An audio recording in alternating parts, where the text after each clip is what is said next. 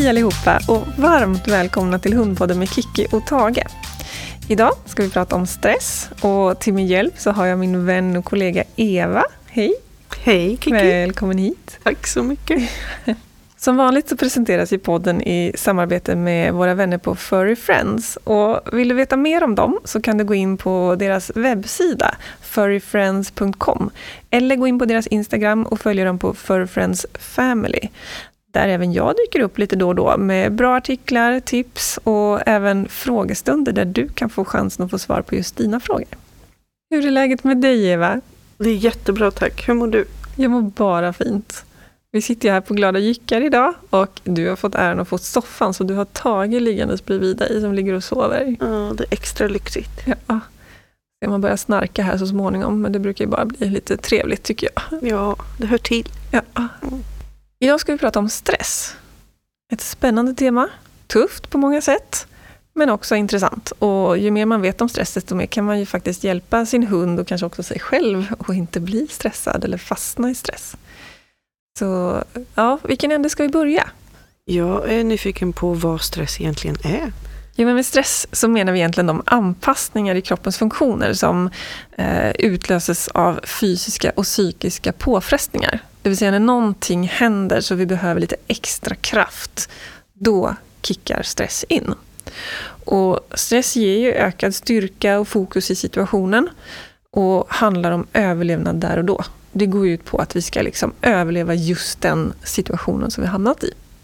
Stress visar sig både fysiologiskt, beteendemässigt och upplevelsemässigt. Så det är både någonting som sker i kroppen och så påverkar det vårt beteende, hur vi agerar i situationen och sen så påverkar det också vår upplevelse av situationen. Så det är egentligen på alla de tre planen.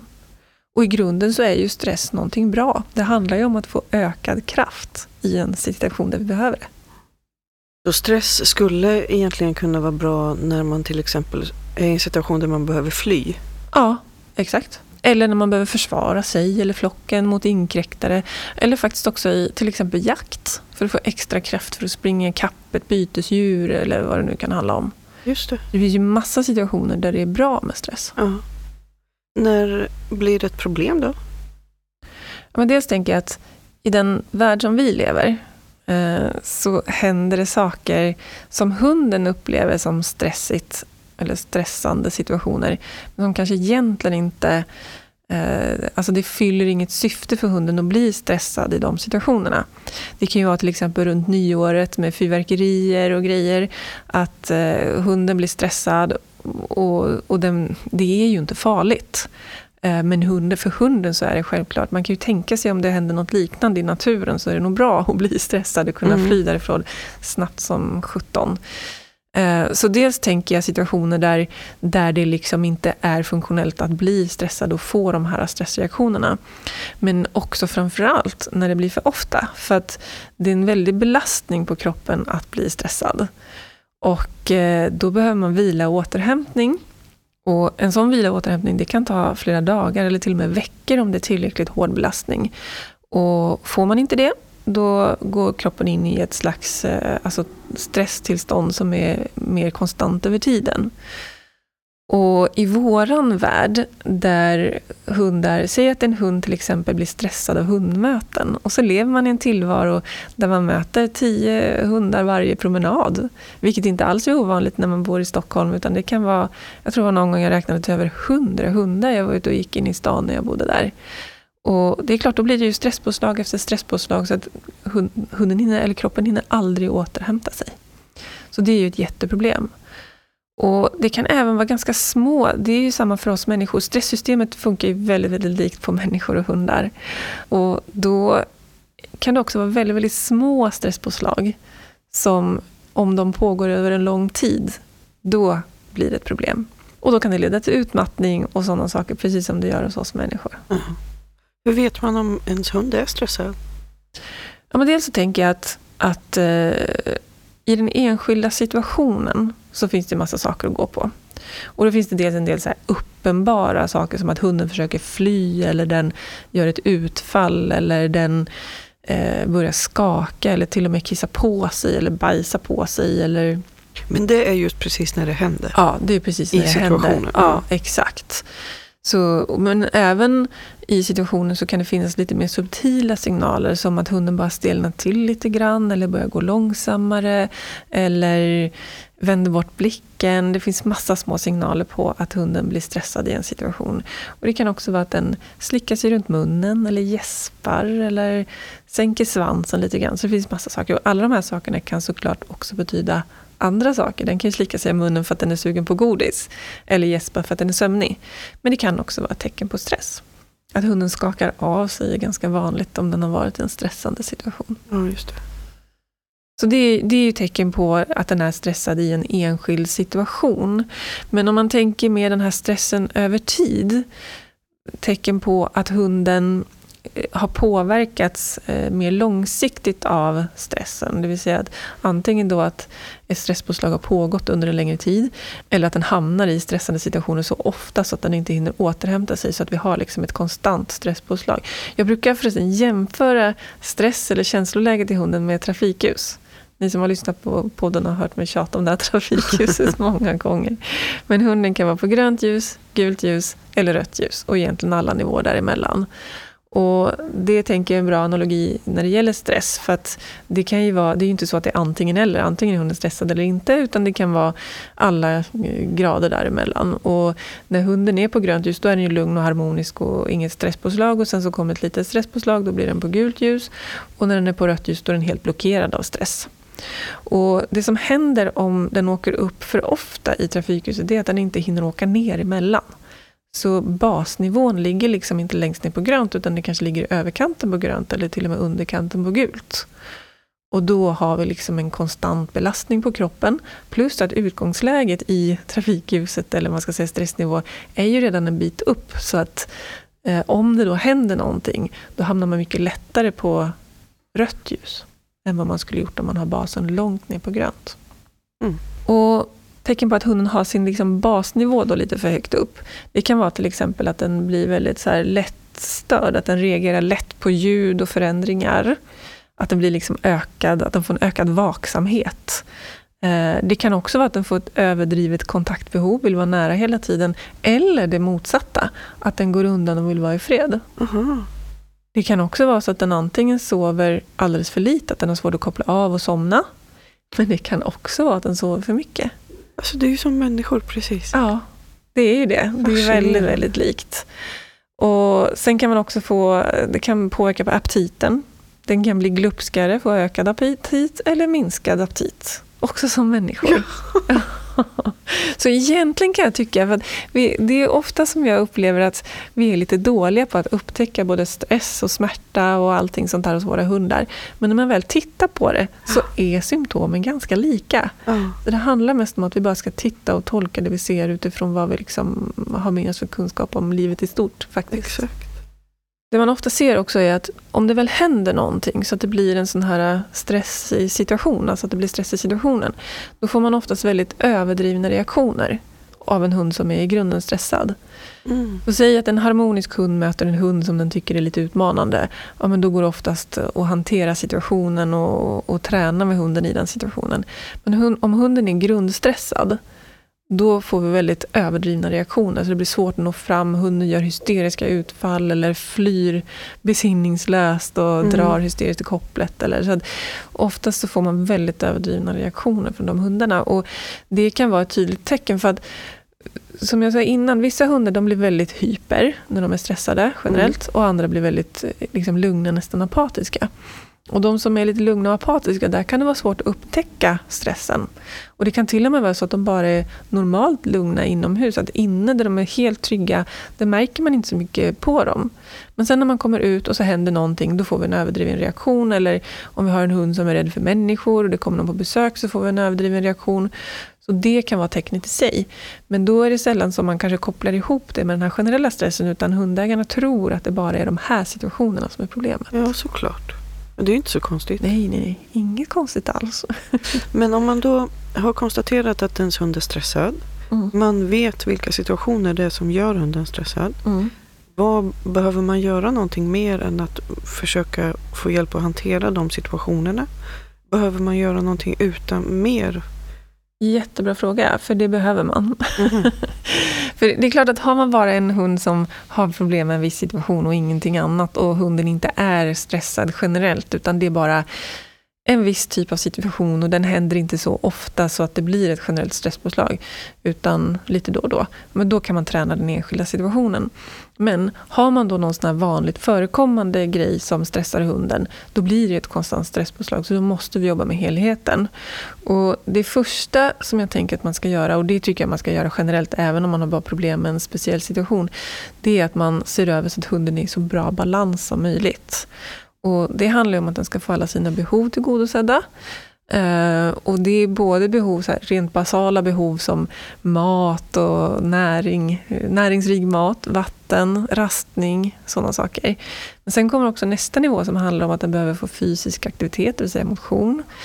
Eh, och då behöver det vara stressfri motion, så att det inte är någonting som liksom hela tiden stressar hunden. Så motion i ett område med jättemycket hundar, om man har en hund som blir stressad av andra hundar, då kan det liksom bli en negativ effekt av det. Och då kanske man måste ta sig någonstans där hunden inte är stressad, åka ut i skogen eller gå i områden där hunden känner sig trygg. Så stressfri motion. Sen behöver man också titta på den mentala stimulansen, att hunden får Eh, utlopp för sin kapacitet på det området. Och det är ju, både motionen och den mentala aktiviteten är ju väldigt eh, individberoende och även rastypsberoende.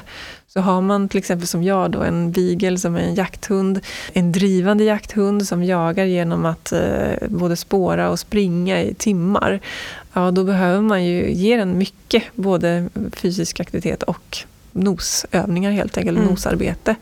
Medan har man en ren sällskapshund, fortfarande har den väldigt mycket behov av fysisk aktivitet och mental stimulans, men inte alls i samma nivå som till exempel då en, en arbetande hund. Sen finns det andra lite mer subtila grejer som att få fylla ett behov. Det är också precis som hos oss människor, att, fylla en, att, att ha en meningsfull uppgift i livet. Hundar kan också vara behövda, eller känna sig, må bra av att vara behövda. Mm. Och att få närhet social gemenskap. För mycket ensamhet är stressande. Mm. Och se till att den får sitt behov av närhet tillgodosett. Men det är också viktigt med vila och återhämtning. Vilket innebär att om inte hunden kan koppla av när det är fullt liv och rörelse, då kanske man behöver träna hunden att kunna vara ensam för att kunna koppla av i de lägena. En annan sak som kan påverka stressnivån, eller den här allmänna balansen, det är att eh, hunden känner kontroll över sin egen situation. Att den faktiskt får säga till när den vill gå ut eller vill ha mat eller, eller kanske hitta på lite hyss ibland till och med. Och att den faktiskt får vara med och påverka sin tillvaro och säga att nu vill jag leka eller sådär. Så att man inte har en för auktoritär och regelstyrd. Det är bra med regler och rutiner. Men det får inte bli för mycket. För helt avsaknad av rutiner, det kan också bli en stress. Mm. för då vet inte hunden vad den ska förhålla sig till. Men blir det för mycket så blir det en stress. Och jag känner det är också samma som hos människor. Och olika individer har olika behov. Vissa, jag kan bara jämföra mina två söner där den ena är så här, ja men det får gärna vara lite ordning och reda och rutiner och mycket regler. Medan den andra blir galen om han ska leva i en för inrutad tillvaro. Mm. Och samma sak är det på hundar. Såklart. Så vad var din fråga från början? Jo, vad man behövde jobba med generellt. Med, ja. Och det behöver man. Och första grejen som sagt är att se till att hundens behov blir så bra tillgodosedda som möjligt. Och läs på om just din hunds behov och vad den behöver. Och prova dig fram, laborera. Verkar hunden lite mer i balans? Kanske till och med minska problemen om det är så att den får lite mer mental stimulans. Eller så får den för mycket av någonting så att vi behöver minska. Så prova prova sig fram helt enkelt. Mm. Sen i nästa steg, eh, har man en hund som man vet att men den här är stressad, då tänker jag att vi behöver börja med en stressdetox. För att det är så lätt att hamna i en negativ stressspiral. När hunden är lite... Hunden får ett stresspåslag, då ligger det kvar i kroppen, kan vara i flera dygn eller ännu längre. Och under den perioden så är man mer känslig för nya stressfaktorer. Vilket innebär att det är jättelätt att hamna i en negativ stressspiral, så att det där bara växer och växer och växer. Och då kan man behöva, för att komma till rätta med det här, då kan man behöva börja med att göra en stressdetox där vi håller hunden på grönt ljus så mycket det bara går. Under en ganska lång period, minst en månad skulle jag säga. Så hämta hem, håll er inom trygghetszonen. Jag brukar, se, jag brukar måla upp en bild för mig själv och de hundägare jag träffar av att hundens värld är, om ni tänker som en stor cirkel, som en måltavla. Där vi har i mitten av måltavlan så har vi en grön cirkel. Och där inne finns alla händelser där hunden är helt lugn och trygg och på grönt ljus.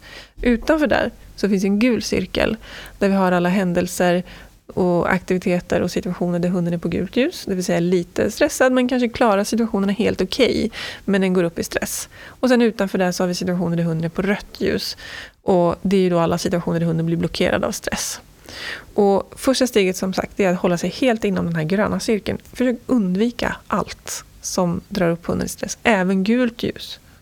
Så även situationer som hunden klarar av att hantera ska vi undvika under stressdetoxen för att liksom få hunden i så bra balans som möjligt. När vi väl har gjort det, då ska vi börja utvidga, jobba med att försöka utöka trygghetszonen, den gröna zonen. Och då gör vi det genom att lära hunden att hantera de situationerna som ligger närmast den gröna zonen.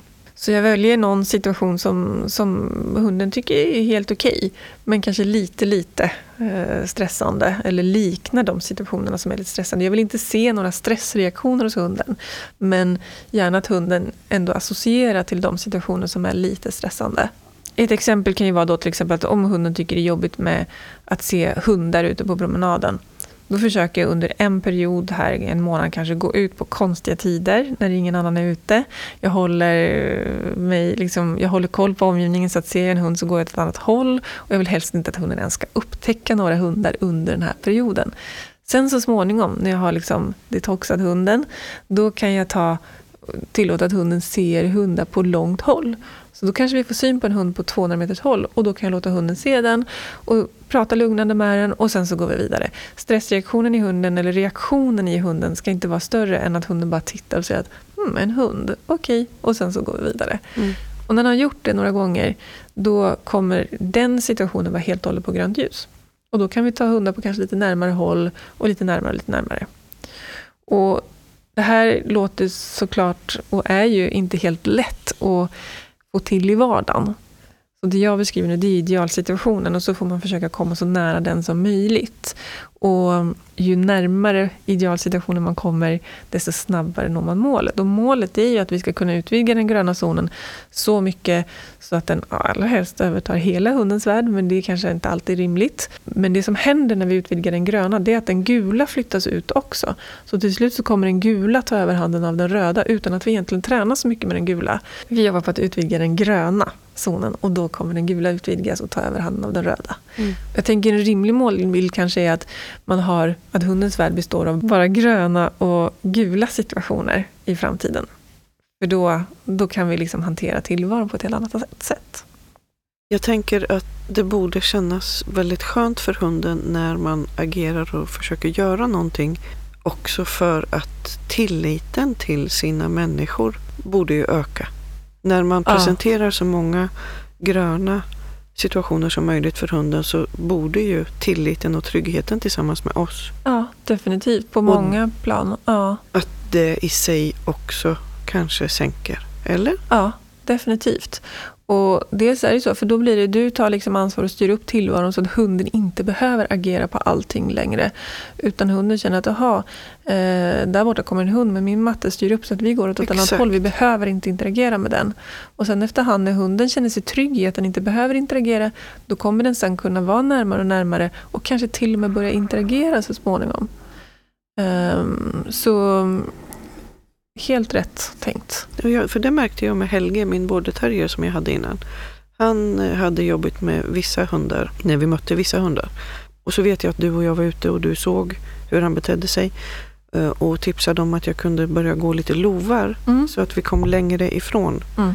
de mötande hundarna. Mm. Eh, och det tragglade vi ju liksom på med och när vi hade tagit de här lovarna under en period så märkte jag att det blev, han blev lugnare i möten med mm. andra hundar. Ja, och det finns ju många saker. I det exemplet jag tog, då, då var det så här, okej okay, vi undviker hundar helt under en period för att hålla hunden på grönt ljus och sen börjar vi se på så långt håll att hunden klarar av att bara titta på hunden och sen gå vidare. Och det är ju ett sätt att hantera att hålla hunden så långt ner i trafikljuset som möjligt i en hundmötessituation. Men ett annat sätt det kan ju vara att man till exempel då tränar in ett eh, väl inövat beteende. Det kan vara att gå fint vid sidan till exempel. Och så bör man använda det konsekvent när hunden ser en annan hund. Ehm, att så fort min hund får syn på en annan hund på långt håll så säger jag gå fint och så går jag som du säger en båge runt. Då blir ju det ett sätt också att se till att hundmötessituationer blir stressfria. Så att de hamnar, även om hunden är då på närmare håll än vad det kanske var mitt första exempel, så kommer hunden vara långt ner i trafikljuset. Ja. På grund av att jag styr upp den. Exakt.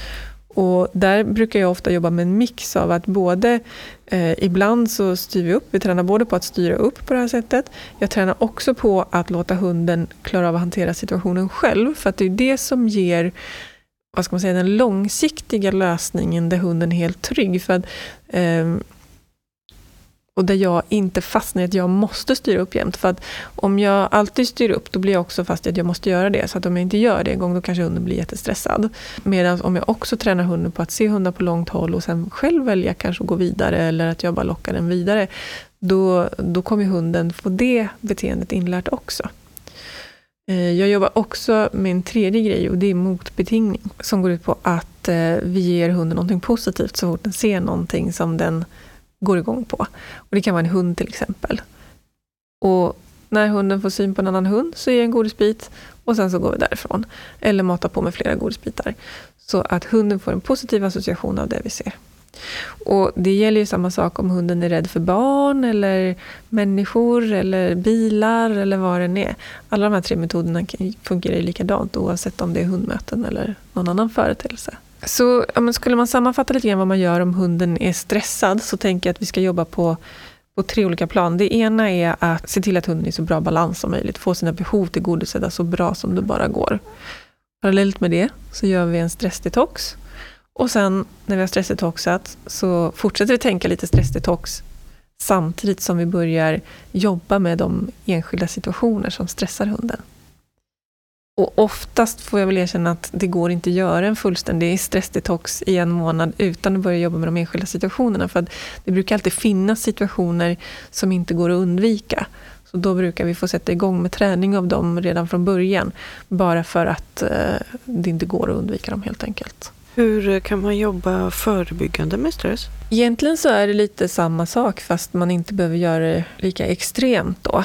Men att se till att hunden är i så bra balans som möjligt. Eh, det vill säga få sina behov tillgodosedda. Hålla hunden inom den gröna zonen så mycket som det går och sen medvetet ta kliv utanför på gröngult ljus och träna det. Och så undvika rött ljus. För varje gång hunden hamnar på rött ljus så riskerar vi att den hamnar i en stresssituation som kan få negativa effekter på sikt. Och hamnar den ofta på rött ljus, då är vi lätt igång med den här negativa stressspiralen. Eller om det blir en sån kraftig stressreaktion så att det blir en chock eller trauma för hunden. Det kan ge bestående men vid ett enda tillfälle. Så mycket handlar ju då om att jobba förebyggande genom att hålla sig inom grönt ljus och hjälpa hunden att hantera situationen på gult ljus så att de sen så småningom blir på grönt ljus också. Och jag tänker mycket miljöträning, mycket socialiseringsträning. Och när vi, om vi tänker oss till exempel miljöträning. Om jag vet att jag kommer till en viss plats och där blir min hund lite stressad eller uppe i varv så kan jag hjälpa hunden att hantera det genom att kanske göra mycket godissök och så vidare. Eh, då vill jag gärna se att nästa gång jag kommer dit så ska hunden vara lite mindre stressad. Mm. Annars var det en alldeles för svår situation.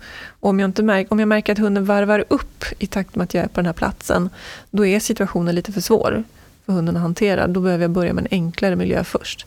Eller hjälpa hunden ännu mer, stötta på olika sätt. Det kan till och med vara att man lyfter upp hunden i famnen. Om man måste passera en trafikerad gata till exempel, men då kan man ta hunden i famnen, så kanske den blir lite mindre stressad.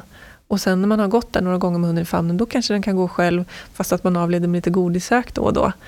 Eh, och godissök, det kan vara att man släpper en godisbit på marken som hunden får hitta mitt framför ja, näsan i den situationen. Mm. Och sen så, så småningom så kommer hunden klara av att hantera den situationen på egen hand. Men märker man som sagt inte att det går åt rätt håll eller det går åt fel håll, då var det för svår situation och då ska man helst faktiskt undvika det. Gud vad spännande. Innan vi pratar vidare om stress så vill jag bara passa på att berätta att jag sitter ju i egenskap av hundpsykolog som medlem i Furry Friends expertpanel.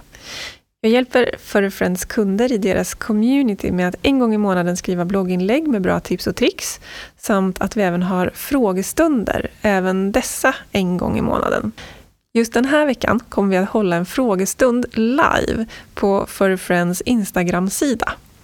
Där kommer ni kunna ställa frågor om just ämnet idag, det vill säga hur kan du förebygga och minska stress hos din hund? Så har du en fråga angående det som vi pratar om idag, allmänt eller om just din hunds beteende, ställ den till mig via ett mejl på hundpsykologen at furryfriends.com. Då har du chansen att få svar på den i vår livefrågestund här i veckan. Se till att följa Furry Friends på Instagram också så att du inte missar frågestunden. I den så kommer du även kunna ställa frågor under frågestundens gång. Och självklart så kommer den också ligga uppe och se även i efterhand. Jag tänker på det här med överstimulans och stress. Hur kan det bete sig? Överstimulans är ju ett intressant fenomen för att det kan ju både handla om att hunden gör för mycket hela tiden, men då handlar det mest om att hunden inte får tid för vila och återhämtning. Eh, men det kan också handla om att den kanske får lite fel typ av stimulans. Att den får för mycket högenergiaktiviteter eller för mycket liksom, intryck, att den bara blir överöst av information eller intryck. Och då tänker jag att, säg till exempel att eh, man går på stan och miljötränar med en hund som inte har varit på stan så mycket innan. Då kommer det bara intryck hela tiden. Och det, om man gör för mycket sånt så kan det leda, leda till överstimulans och därmed ett stresspåslag. Men jag tänker också att om man håller på för mycket med högintensiva aktiviteter som till exempel kasta pinnar, bollar, eh, mycket lek med andra hundar, eh, kamplek med husse och matte. Det kan också leda till en slags överstimulans. Eh, för att även om det är en härlig stress så är det fortfarande stress. Hunden har ju jättekul och springer och leker och jagar den här leksaken eller den andra hunden. Men det är ett stresspåslag och det triggar samma typ av stress i hunden som annan stress gör. Så har man en hund som är lättstressad, då kommer det leda till stress över tid. Så det är definitivt en sak som man ska titta på under den här stressdetoxen eller när man jobbar förebyggande. Inte för mycket sådana högenergiaktiviteter utan mer, mer samlad, fokuserad aktivering som, som där hunden får liksom tänka och klura och inte jagar upp sig så mycket. Just det. Sen är det klart att man ska leka med sin hund och man ska låta hunden leka med andra hundar om den tycker det är kul, men i rimlig mängd. Mm. Och vad som är lagom, det varierar från hund till hund. Men eh, det kan man ju prova sig fram och se vad händer om jag drar ner lite på det, byter ut kanske en del av bollkastningen mot att leta efter bollen eller söka godis istället och se om hunden blir lite mer harmonisk bara genom det. För det var just eh, med, med Helge så eh, vi, jag älskade att vara i skogen med honom och han älskade när vi kastade pinnar. Mm.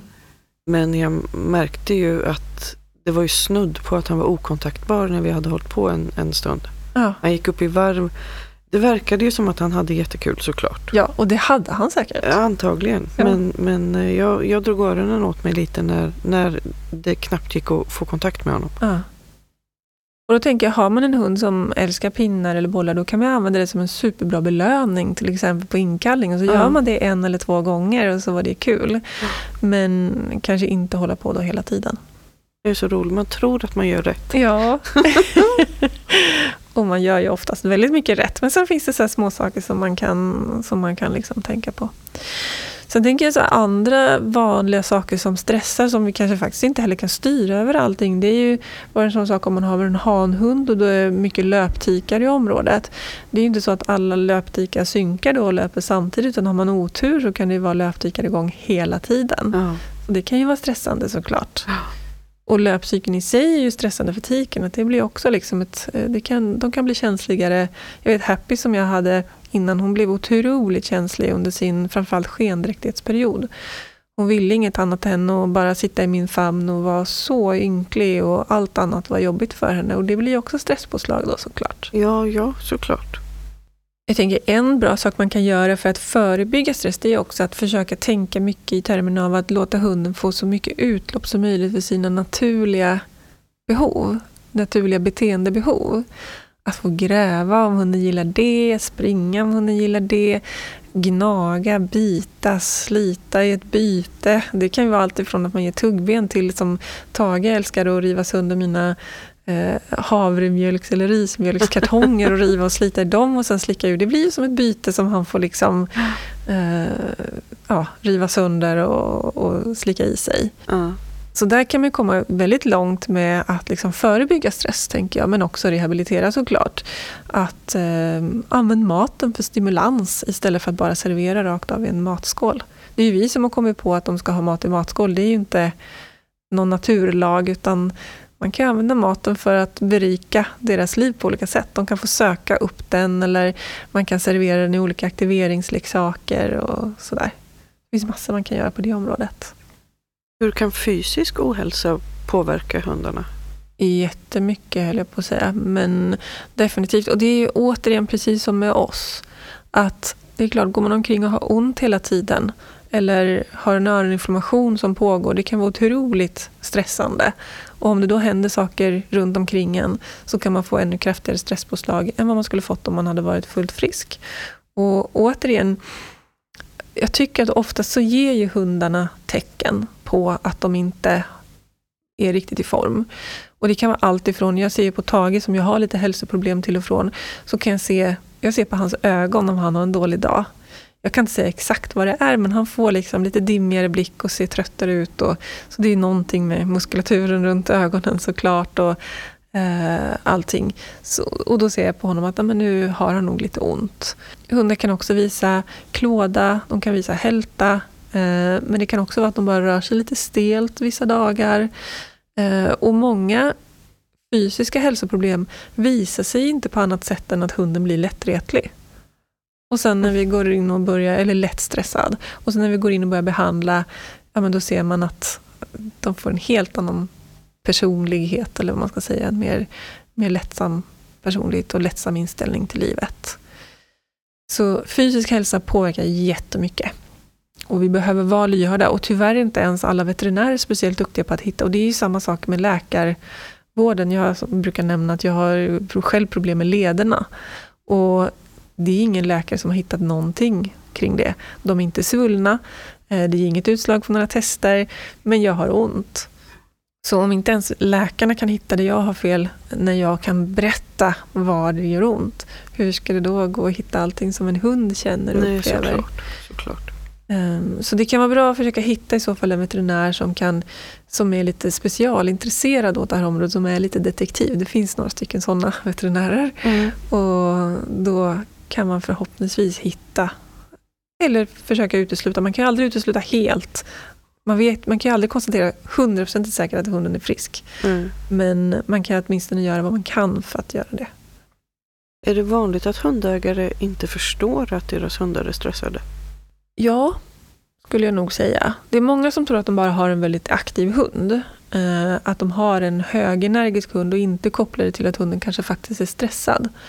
Eh, jag har haft några exempel på hundägare som har varit hos mig där när vi gör en utredning, kommer man till mig på problemutredning så gör vi alltid då, då sitter ni i två timmar och pratar igenom allting kring hunden. Och eh, då frågar jag bland annat hur mycket hunden sover. Och då minns jag framförallt en som jag har i huvudet, men det är ganska generellt för flera, att eh, hunden sov bara i princip de här åtta timmarna som vi sover på natten, eller kanske tio totalt på ett dygn. Och det är alldeles för lite. Och Matte har bara tänkt att eh, den är nog väldigt aktiv och inte, har kanske inte någon annan hund att jämföra med och vet inte om att hundar ska sova mycket mer än så. Och när vi väl gick igång med stressdetoxen så fick den chans att sova. Och den sov nästan dygnet runt i början för att den hade sånt otroligt uppdämt behov av att sova. Vila liksom. Och vila. Ja, vila och återhämtning. Så, så det är nog ganska vanligt att man liksom inte tänker på att ja, det här är inte bara en aktiv hund utan, och inte bara ett personlighetsdrag utan hunden är stressad. Och jag kan själv se tillbaka på Tages unghundstid och jag tänker att ja, ja, han var bara unghund. Men, och det är klart, ungdomstiden i sig innebär ju en stress för det pågår mycket i hunden.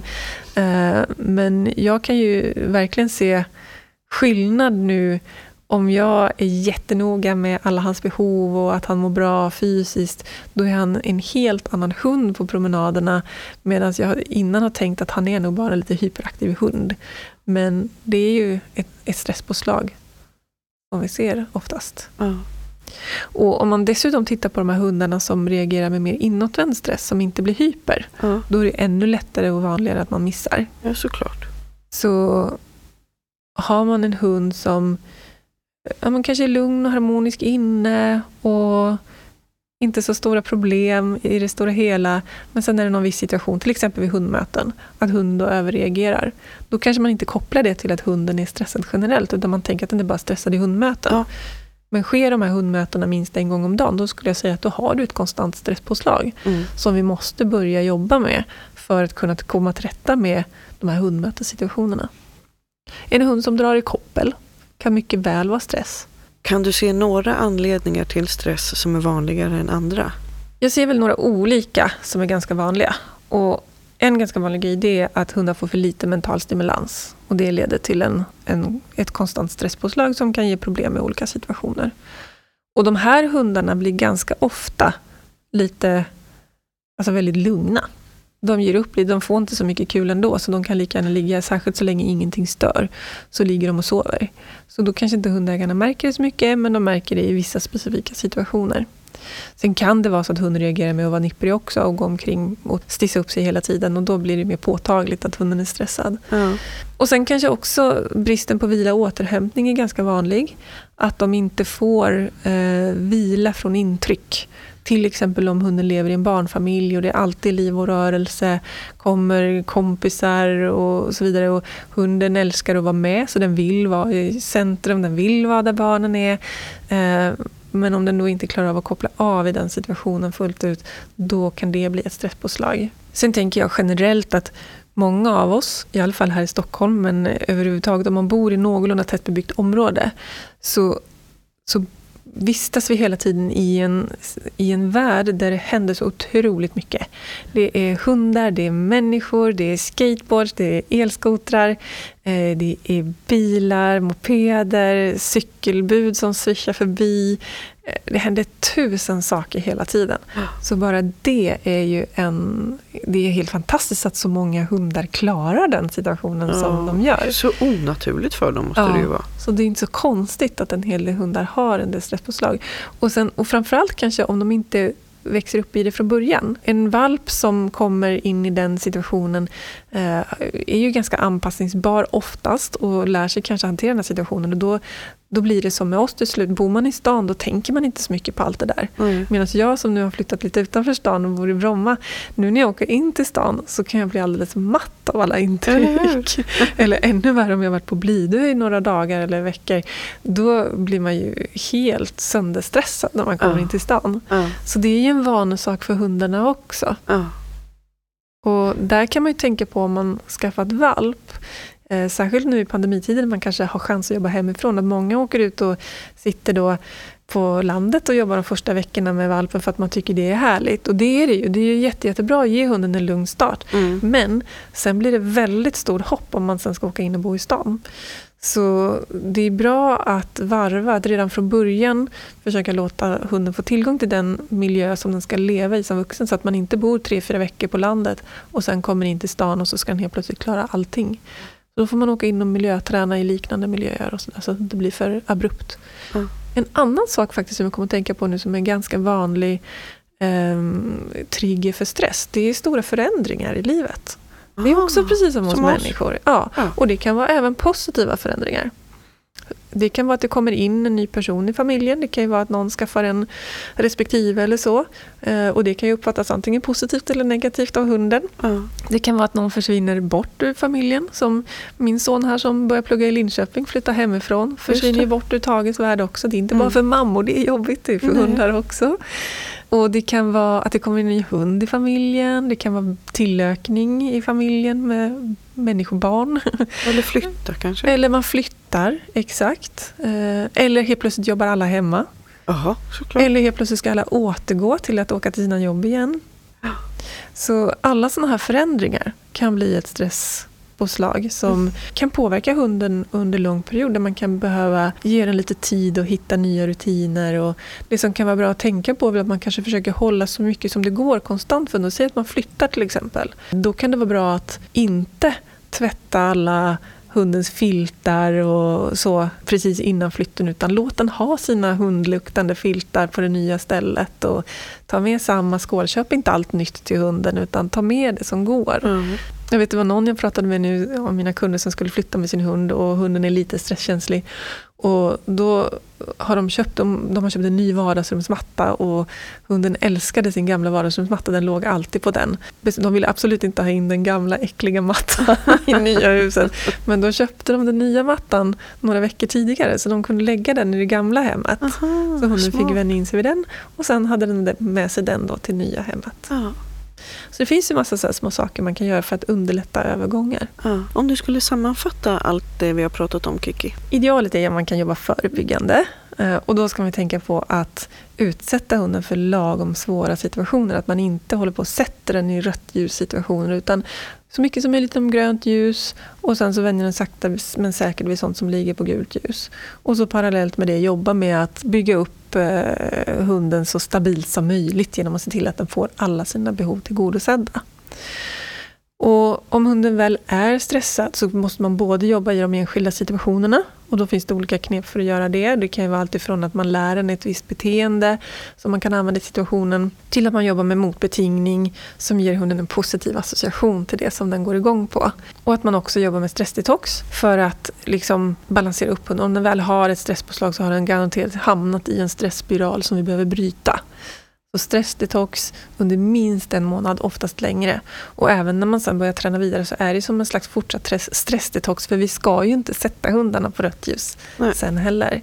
Och, så, och även när vi jobbar rehabiliterande så ska vi tänka hela tiden på det här med att se till att hunden får sina behov så bra tillgodosedda som det bara går. Ja, tack, det är väl alltså, det. Tack så mycket.